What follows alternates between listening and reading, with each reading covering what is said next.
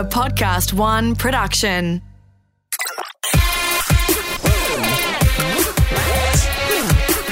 Oh, that's a curly one.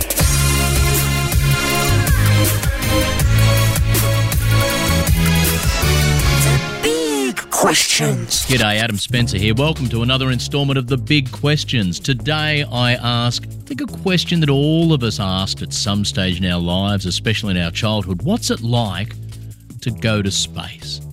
Would it be the most dreamt of occupation? Astronaut? Is it is it the single thing that practically everyone at some stage in their life dreams for a second about what it would be like?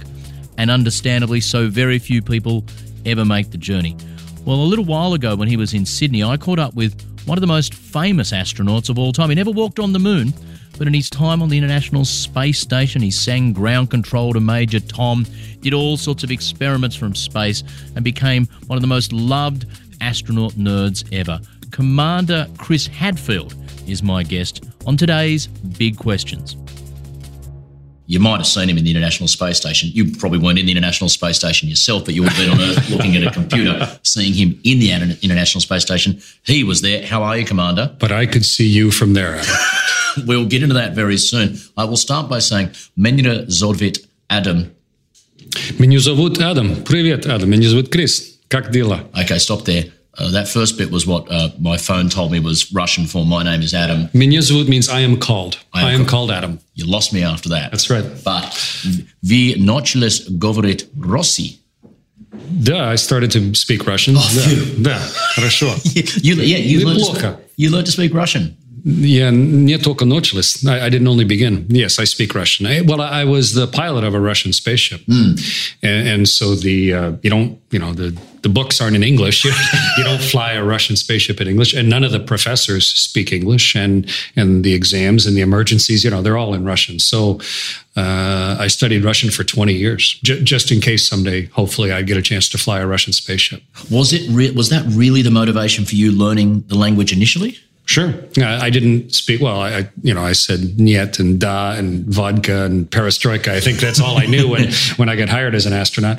Um, but uh, the Soviet Union, I, I was hired in '92, so the Soviet Union was coming apart, and it looked like NASA was going to cooperate with uh, the Russians, and so it just made sense. So in '93, I started studying Russian, and in uh, 2013, I commanded a spaceship with Russian crew members. So, yeah, it, it was really just an investment of skill. Well, this is the fascinating thing I think for anyone who studies your story. Canadian wants to be in space, no Canadian space program at the time. You have to work very hard.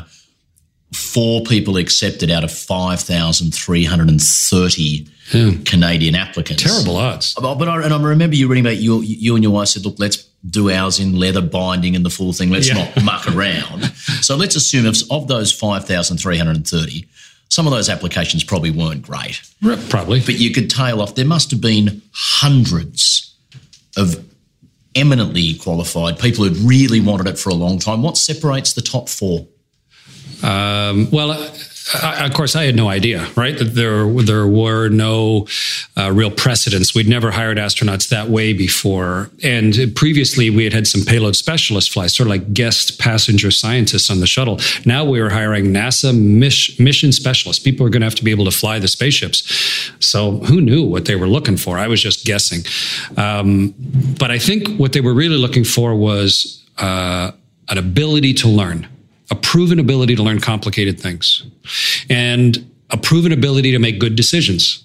And then finally, um, a healthy body. Those three things. I, I think that's what was the initial big filter. And, and the medical's really strict, but an advanced university education and some sort of track record of making good decisions. But I think that whittled it down to about 500. And then they were looking for, okay, what, what else do you got? You know, what else have you done? And so have, have, have you worked internationally? Do you speak other languages? Do you, uh, have you represented the country? Have you, uh, you know, are you an interesting person? What, what other skills do you bring to the table? And in some ways, had you for years been predicting them asking those sort of questions and loading yourself up with that skill set? Well, sort of indirectly. I, I mean, I, I kept pursuing things that were interesting to me. You know, I, I didn't become a downhill ski racer because I thought someday that might make me an astronaut. but I really enjoyed the combination of speed and control that downhill skiing had, and, and and then I was a ski instructor, and and and I think sort of the, the whole suite of those things put together, the life experience that I'd gathered in pursuit of that dream, um, helped me get selected out of the 5,300.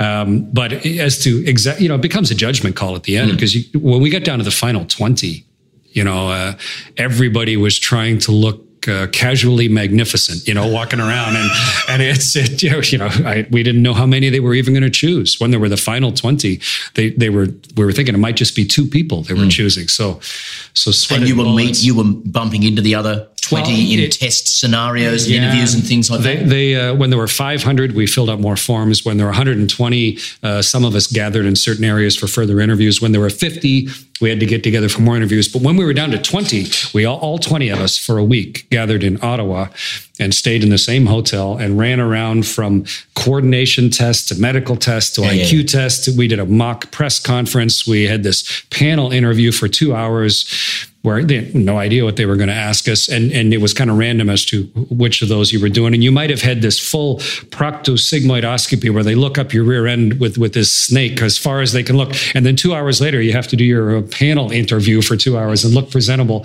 It was not a pleasant process. And the uh, vibe uh, of that must have been something like an episode of Survivor or The Bachelor or American Idol. If you yeah, guys are looking, except, I've got him covered. Except Don't know about it, him. Except it was real. Yeah. Yeah. and and we were actually qualified people and we were going to be leaving Earth.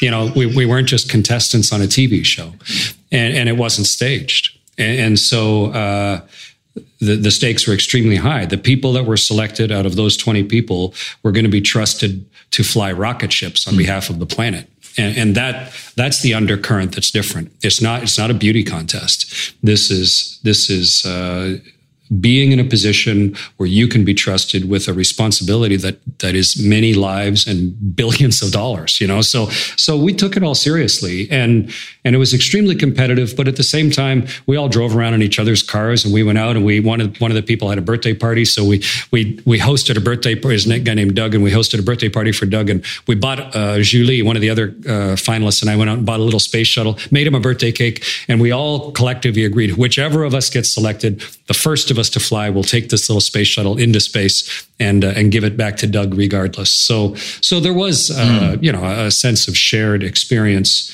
but uh, it was uh, amazing to be through that process and even more amazing to get a phone call uh, a month later saying we'd, we'd like you to be an astronaut tell us about the phone call you you know the day that you'll be getting the phone call whether it's yes or no it's the yeah, same day the or? process had driven me crazy you know I, I i i don't like being on tenterhooks and without having any control of my fate for months on end and that's yeah. the way it was and i just it, it drove at one point they'd said we're absolutely going to call you within three weeks and three weeks went by no phone call plus or minus and another week went by and finally i was like okay i give up I'm just going to call. I called up the number they give me and I said, so? He said, oh, oh, wait, let me check. Hadfield, Hadfield. Hey, congratulations. You're at the next level. I'm like, well, you could have called me. What is this part of the test? But anyway, when, it finally got to the end, uh, it was a Saturday afternoon. They said, uh, we're going to start phoning people at one o'clock on Saturday.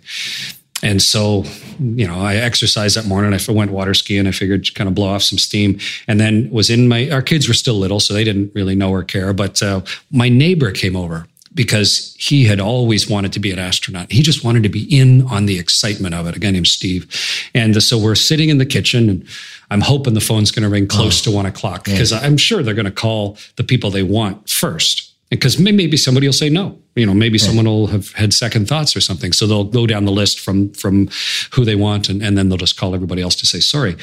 And so when the phone rang like at whatever three minutes after one i Whoa. thought oh hope this isn't my mom calling and and uh, picked it up and it was the people from the space agency asking me if i would like to be an astronaut or not and yes, I have always have wanted to be an astronaut and great sense of relief. And then of course you can't tell anybody, has to be a secret. Yeah. Can't tell anyone.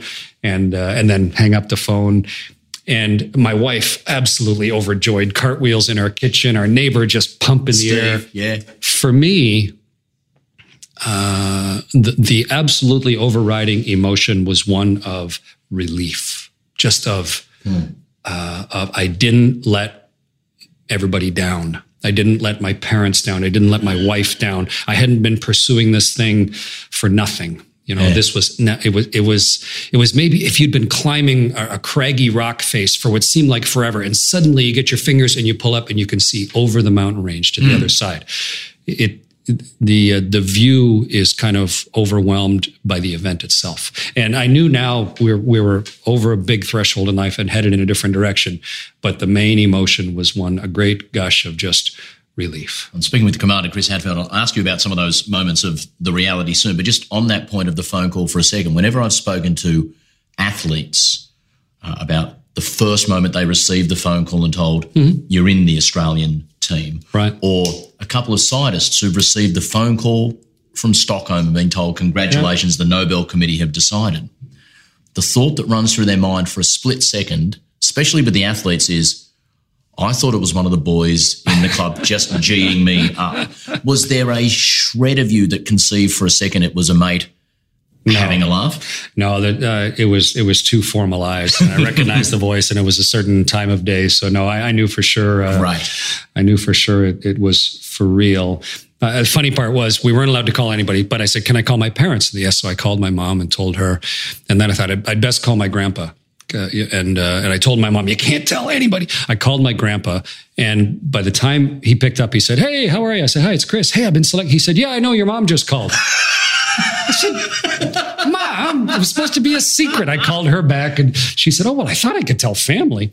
But anyway, Because when, when, when you say that mix of the, the program, such a, you know, a tremendous thrill, such an amazing thing to do, but at the same time, that sense of responsibility and, and uh, excuse the pun, the gravitas of it all. But I remember you telling a story that when you're walking past the photographers boarding the shuttle and that eruption of light, you're both thinking, wow, this is it. But there's a very serious underthought as to why they're taking those photos, isn't there? yeah, there, there's there's all the trappings going on. But as an astronaut, you're very much aware when you take a formal photograph or when they take your crew photograph, or even more so, as you say, when you walk out of the operations and checkout building and all those flashes go off and they have those, they even tell us which hand to wave with so you don't block your face. As you're doing that carefully choreographed waving, they're taking those pictures so that when you die, they have pictures to show. And, and that's hap- with Challenger, of course. Uh, the imagery of those faces and their crew photo is, is forever kind of, uh, representative of of not only what they did and who they were, but how they died.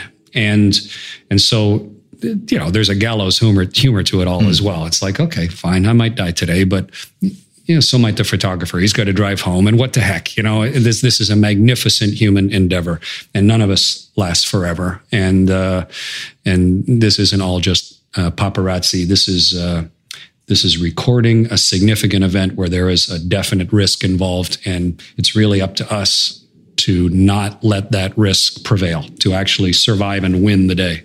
So, do you mind if I ask you a couple of questions about Columbia 2003? Ask whatever you like. Because I, I saw an interview where you spoke about the, the footage that was available after the craft had taken off, and clearly something had gone wrong. Mm-hmm. Between then and the the horrible re-entry and disaster, there was there was a, a clip of video that you watched repeatedly. The crew of Columbia, uh, I knew them all, of course. It's a very small cadre of people that are in the astronaut corps. The commander of the crew, Rick Husband, he and I went to test pilot school together. He, we sang, song, we got drunk together. We're, you know, all kids are the same age. And uh, he was a singing waiter on his way through uh, university. That's how he paid his way through. Uh, I knew Rick really well. And I was in Russia when they launched. I was NASA's director of operations in Russia. And uh, it was in 03, January of 03. And I was sitting up in my little Russian apartment in uh, Dom 2, my little, um, little apartment building I was living in there. And I watched that one of those little video clips that you could slow down frame by frame, and it showed the uh, the sort of the nose of the shuttle, the big external orange gas tank, and the and the wing of the space shuttle, and it showed this small piece of stuff flipping through the air and crashing into the wing of Columbia, and and then it was on auto repeat, and so I watched that over and over and over again, trying to get a sense of uh, how how bad that might have been, or is it just yeah, it, you know, the spaceship's tough; it can take a little bit of foam. and watched it over and over and over again with a with a sense of unease. You know, I'm an engineer and a and a fighter pilot and a test pilot, and I'd flown in space twice. And part of me was saying, well, that's never happened before. Part of me is saying, yeah, but everybody else is looking at it, and the engineers that you know design that part, uh, they've looked at it, and and you know, I'm not smarter than all of the uh, structural and thermal engineers at NASA, but part of me was saying that's not right. That that you know we should really have a good look where that hit and make sure we didn't do any damage.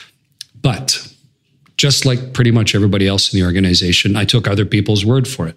I, I looked at it and i thought well leading edge is tough and it wasn't going all that fast and it's just foam and i'm just going to let other people decide and of course when Columbia came back into the atmosphere, the reality was it had a hole in the wing, the hole, a hole the size of a stop sign in the wing, at the leading edge of the wing.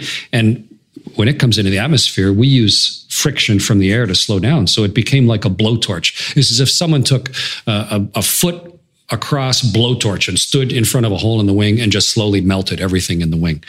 And, uh, and of course, up 150,000 feet, it melted and did enough damage. The wing came apart and um, the vehicle tumbled and uh, broke into pieces and killed the crew just through violence. And all of it fell to earth, including the crew. And I could have done differently. Of course, you always look back in retrospect when something bad happens. I, I, I, was a respected member of the astronaut corps, a senior member of the astronaut corps. I could have been the person that stood up and said, You're going to have to fire me before I stop screaming at the top of my lungs that we need to look at that wing. We need to send those crew outside on a spacewalk. Mm. That, that could have been the only way we could have looked because the part of the wing that was damaged was hidden, hidden by, by one of the radiator doors. And they didn't have a robot arm on that flight because it was a laboratory flight before the space station.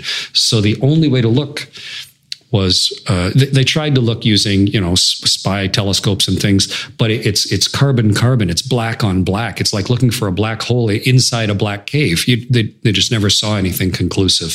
So we crossed our fingers instead of doing everything we could, and as a result, we killed the crew. And I've always felt culpable. Uh, I mean, I wasn't the only guy guilty, but I, I surely could have done different. So I came back to Houston right after that and took over in robotics and got very actively involved in um, figuring out what we needed to do in order to be able to safely fly spaceships again. Mm-hmm. Number one, stop losing pieces of foam. Number two, be able to detect damage when it occurs. And number three, be able to fix damage if it occurred. And robotics were two out of three. Mm. To be able to detect it and be able to fix it, we needed robotics. So it was a, uh, it was very much part of my responsibility to help us get back to flight, along with a huge team of yeah. people, of course. And uh, and we learned from it, and we make better spaceships now as a result. Some of that story resonates with the the amazing work that Richard Feynman did post Challenger, and he was part of the, the, the team asking what went wrong and why. And there were a few times when he stood up and just asked nerdy physics questions and process questions that led to a new age of, of, of better rigor we learned a huge amount from both of the shuttle accidents. We learned a lot from the near misses we had. We had near misses on almost every flight. You know, it, it's a hard thing to do to fly to space. And as a test pilot, I'd had friends die all the time. I mean, test pilots are expected to die in their job. Uh, it doesn't make national headlines when a test pilot dies because it's a dangerous job. But the phrase "expected to die" that's an that's an amazing thing to say. Well, it's but it's true. It's I mean. We, we expect soldiers to die. We expect firemen to die. We expect policemen to die. You know, uh, it's just part of the job description. And test pilots, uh, uh, they're, they're extremely technically trained, competent people, but but they die on a regular basis. Mm. But uh, every single time one of them dies, of course, we try and wring every single thing we can out of what we learned from that. And and as most of the procedures when you fly an airplane, as we say, are written in blood because uh, that's how we learned what works and what doesn't. And, uh, and spaceflight is no different. I'm Adam Spencer. I'll be back with some more big questions soon. Can I ask you a question on a lighter note? One of our listeners sent a Twitter question. A lighter note than that? Really? Captain Hutt asks uh, Commander Chris Hadfield, how does shaving work in space? You maintain such a perfect mustache. Um, there's an option of using a, an electric razor or you can use just a standard safety razor. And uh, I don't like electric razors because it feels like it's just hacking my face off. So about every two or three days, I'd shave, and I just put a little bit of. Uh, it's actually called Astro Gel. We have Astro shaving cream.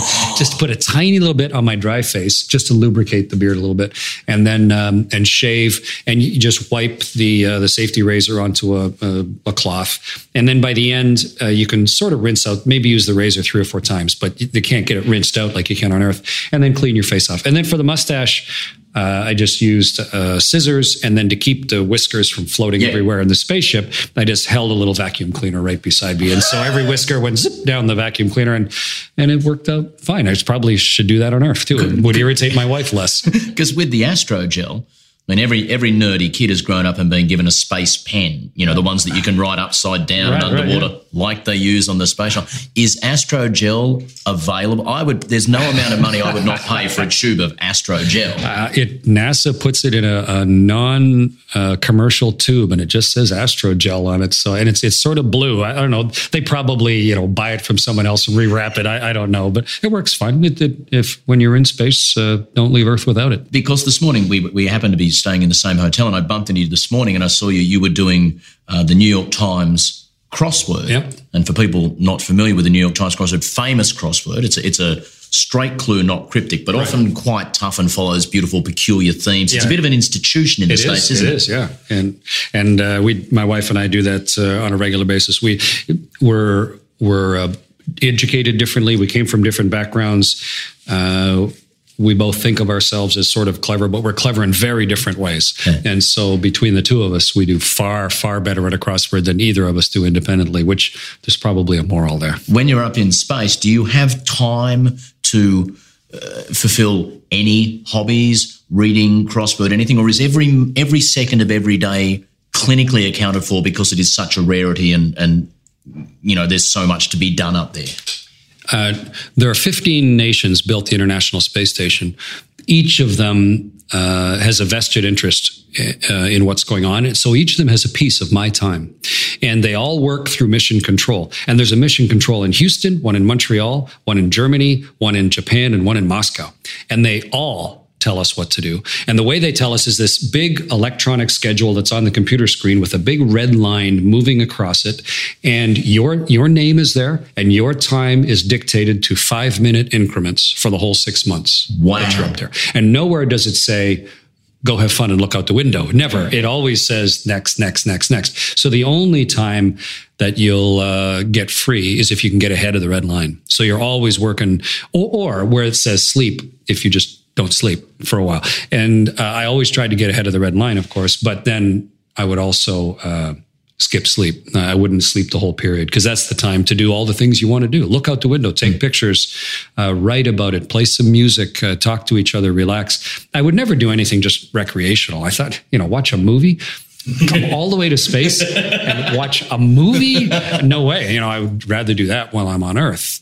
Uh, I tried to use every second that I had available up there um, to be productive, to try and do something different, to to take advantage of the of the absolute uh, rarity of the human experience of being there. So those educational videos and the interactive sessions you had with school kids, I, I loved the, the David Bowie cover, but for me, the, the water in space and the wringing out the tower was the one that you show to people yeah. And it blows their minds. Yeah, and like 15 million people have watched just uh, that that simple little visual experiment. We had a national competition in Canada through the Canadian Space Agency, and they said, "Hey, uh, high school students, suggest a, a simple science experiment for Chris to do on the spaceship."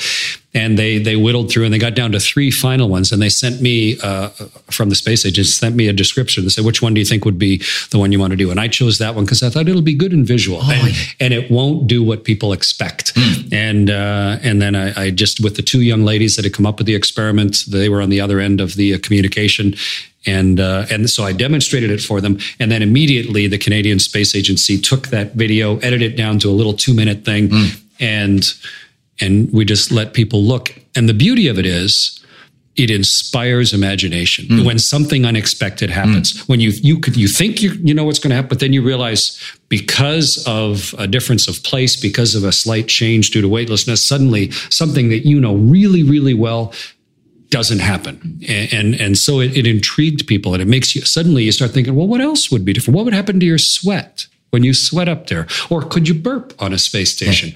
Or what would uh, what would layered Jello do? Or could you make tiramisu up there? Or whatever. You know, people mm. are going to start thinking, huh. And that, huh, that visually stimulating people to expand uh, the limits of their imagination to me is is what it's all about. What I loved about it is it's the sort of experiment a five year old can watch, could come back and watch when they're ten, and again when they're 17 and, and get a deeper appreciation. We had another uh, Twitter question from Mark. Does your guitar sound different in microgravity? So we know what we heard back on Earth, but sure. if I'd been floating around alongside you, what would I have heard?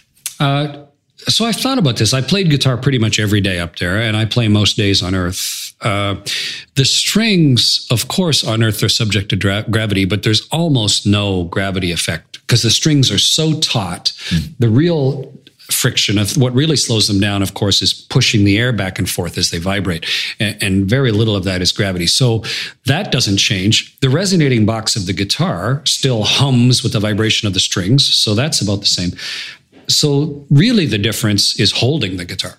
Uh, on on earth you can suspend the guitar on a strap or you can rest it gently on your knee when you're in orbit of course, the, the, guitar is floating, weightless. So I could strum a chord and let the guitar go, and it could just resonate forever. It wouldn't be damped by my knee or, or held against my belly. So it might resonate longer on a given chord.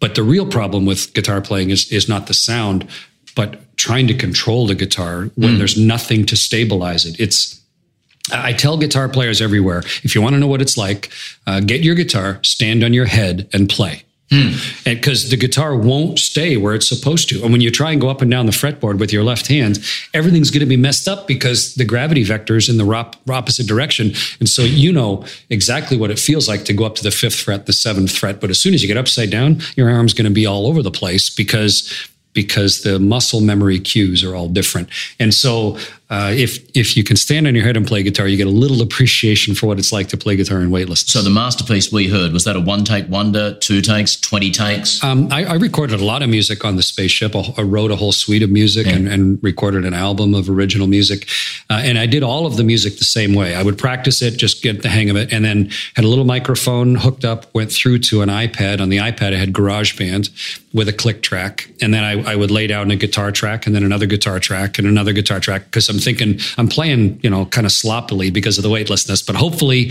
between these three tracks, uh, there's enough clean playing in there. And then I would uh, put vocals on top of that using that same microphone. Yeah. But then uh, doing, and I normally did two or three vocal tracks, and I tried to squeeze one song out every couple weeks if I could just find the time where I wasn't too tired or there weren't too many things going on. And uh, Space Oddity was the same way. I, I did that uh, fairly early on and uh, had the vocal track. And then later on, went back and, of course, one Saturday afternoon and filmed the uh, the video floating around to my own voice, and then uh, and then my son edited all that stuff together, and and uh, and it's amazing to see how uh, how provocative and and um, different the the the end result was, and how so many people with you look at all the reviews around the world rebroadcast it's hundreds of millions mm. of people have seen that as a result. So pretty pretty amazing result. We're talking with commander chris hadfield on the sleep geeks podcast. Um, my younger daughter wants to be an chef dancer singer astronaut. Perfect. Combination you need you need them on the space station. I think so. That would be good. When she's in a lift and the lift is going up. She's just like stopping. I am. She, yeah. she, she grabs the bars on the side of the lift and yeah. pushes up yeah. just as the lift's coming to a halt or just as it's up or down. And she thinks she's getting a small glimpse of weightlessness. Into weightlessness. Is it even a 1% approximation of what it's like to fly? Is it? When you uh, go out to get into a rocket ship, you go up about 20 stories on an elevator and you're all standing there in your big protective clothing, your pressure suit. All the astronauts are standing there and the elevator takes us. and all of us, when the elevator starts to slow down, we all jump just like your daughter does. so we get that little funny feeling in the small of our stomach uh, just because it's fun. And you get a little taste of, of what weightlessness will be like.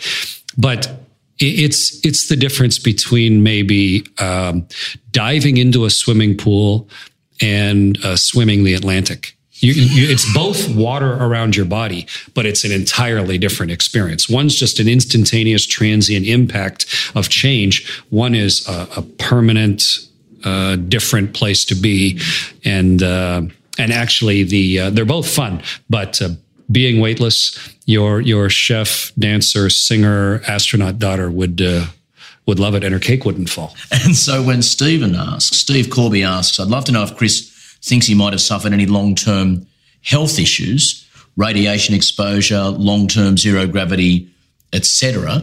Do you have any sense as to whether there has been any long term impact on you? Is it the sort of thing you wouldn't so, know for many years yet? Or? NASA wants to know also. Of course, all the space agencies do. Maybe, maybe I'll live longer. You know, may, maybe all the astronauts will live to be 110. Who knows? Mm. Uh, and so we have extremely uh, detailed medical investigations for the rest of our lives. All of the ast- everybody who's flown in space, especially those of us who've been up there for a long time. And uh, the, what we're starting to see so far, of course, I got more radiation while I was up there because you don't have the atmosphere as a filter.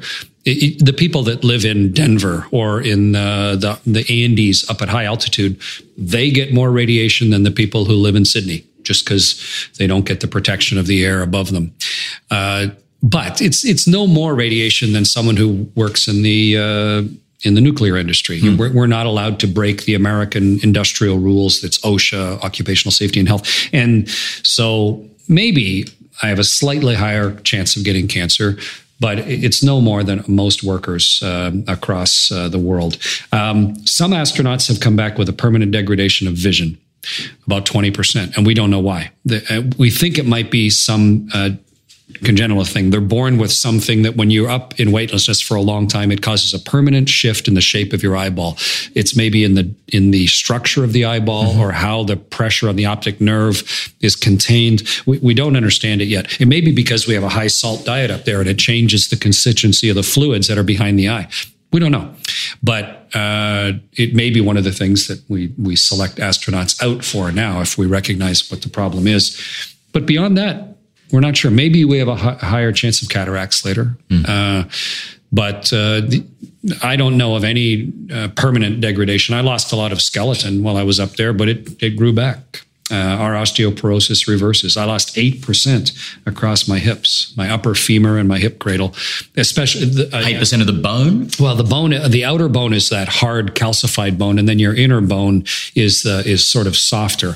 And, um, the trabecular bone. And I lost both, some of both. The average was about 8% across the two. And now the bone that grew back is more of the outer calcified bone, less of the trabecular. So it's sort of like old man bones. They're mm-hmm. a little more brittle, but they're the same average density as when I launched. So it, it's not without some small change, but but heck, I was going to get older anyway, and I would much rather have flown in space and have slightly aged hips yeah. than, uh, than, not to have flown in space. You'll do six months in space for a bit of old man bone. Uh, that's exactly right. Yes. yeah. Who wouldn't? Two final questions. You, you talk about the astronaut, the, the, the space traveling community. Is there a pecking order? People who walked on the moon, top, down, down, down. Uh, is, is there a, is there like any any anyone who meets any astronaut would say, I met an astronaut today. My God. But are there people you've met within the space program where you've gone, wow, that was that guy? Well, uh, you sort of think, well, an astronaut's an astronaut, but of course that's not true. You know, there are some that have, I mean, there was one guy who uh, was a, a PhD and a medical doctor, and he was on the national soccer team, and he was a test pilot. I mean, how, how competent can a human being be? Just um, settle down, mate. Yeah, Leave I something mean, for someone else. And he was a great guy, you know, just wonderful company. And and then there's some people that are super specialized in one area, but you know, maybe they're not great at, at something hmm. else. We we have a, a, spectrum within a group of very competent human beings. Um, we all have, of course, uh, great respect for each other, great respect for the people that have done the really hard things or taken the biggest risks. Only 12 human beings have walked on the moon. They, you know, they win always. It, but but within the astronaut corps, there's no competition. We, we internally, uh, you know, makes me laugh. I'm going, well, I only flew in space three times, and Jerry Ross, he flew seven times in space. And I'm like, really? You know, get a get over yourself. You know, you've orbited the world, and um, and so no, there, there's there's a professional society of astronauts. It's called the Association of Space Explorers, and um, and I was president of it for several years. Oh. And it is still such a select and and uh, exclusive group of people that uh, that we we all recognize that there were pluses and minuses to everything we did, and we treat each other with respect. One one final question, Chris, from Samuel Watson, astronaut Hadfield. My question is, when will you stop? stealing my girlfriend's heart? uh, uh, well, I am confident that uh, as a girlfriend worth having, she has lots of heart to go around, and the fact that that she is interested in space flight probably just makes her a more interesting companion for you for the rest of your life. but the world, the world of you now, having having returned, Chris Hadfield now, in, you know, internet celebrity post space station. Is that an interesting thing for you to take on in addition to the role of professional scientist engineer? Well, it, it really didn't change for me at all. Uh, from uh, the day that I was selected, I mean, they made a documentary about us during the selection process, and they were chasing us around. To me, it's an interesting human adventure, and and and rare. And and I shouldn't feel that I need to keep it to myself or something. This this is and I wasn't there at my own expense. I was there at the expense of Canadian taxpayers and world taxpayers. I'm I'm there as a vanguard on behalf literally of millions of people. So how selfish would it be to not try and share it to the best of my ability? And so through my whole 21 years in the astronaut corps, I um, I did my absolute best. I spoke more more weekends that I was home. I, I went to schools and spoke, and all across Canada and around the world and from my space flights. And, and, what I'm doing now is just a continuation of that. I, I use Skype to tie into schools uh, mm. every week during the school year to to have a, a half hour Q and A. We call it on the lunch pad, just kind of a cute thing. and I, I, started that, and and I, I work at university. I teach at university and, and write books about it. To me, um, I have been given an incredible gift of, of something that is still very rare in mm. the human experience and it, it's for the good. It's, it's a positive thing. There's all sorts of, you know, uh, base behavior going on all the time, but there are some magnificent things happening in the world, and exploring the rest of the universe in person is one of them. Mm. And so people should least at least know about it and, and, and decide, you know, what that means amongst the fabric of society. And as one of the lucky guys who's gotten to do it, I think it's an important part of my responsibility to uh, and that work you've done since you've returned to Earth and the millions of young people you have inspired and will continue to inspire is, you know, I, I, believe, yeah, as important as the incredible work you did when you were up there. And an absolute pleasure to meet you. Thank you so much for your time, Commander Chris Hadfield. Thanks Adam, very much. It was nice to talk with you.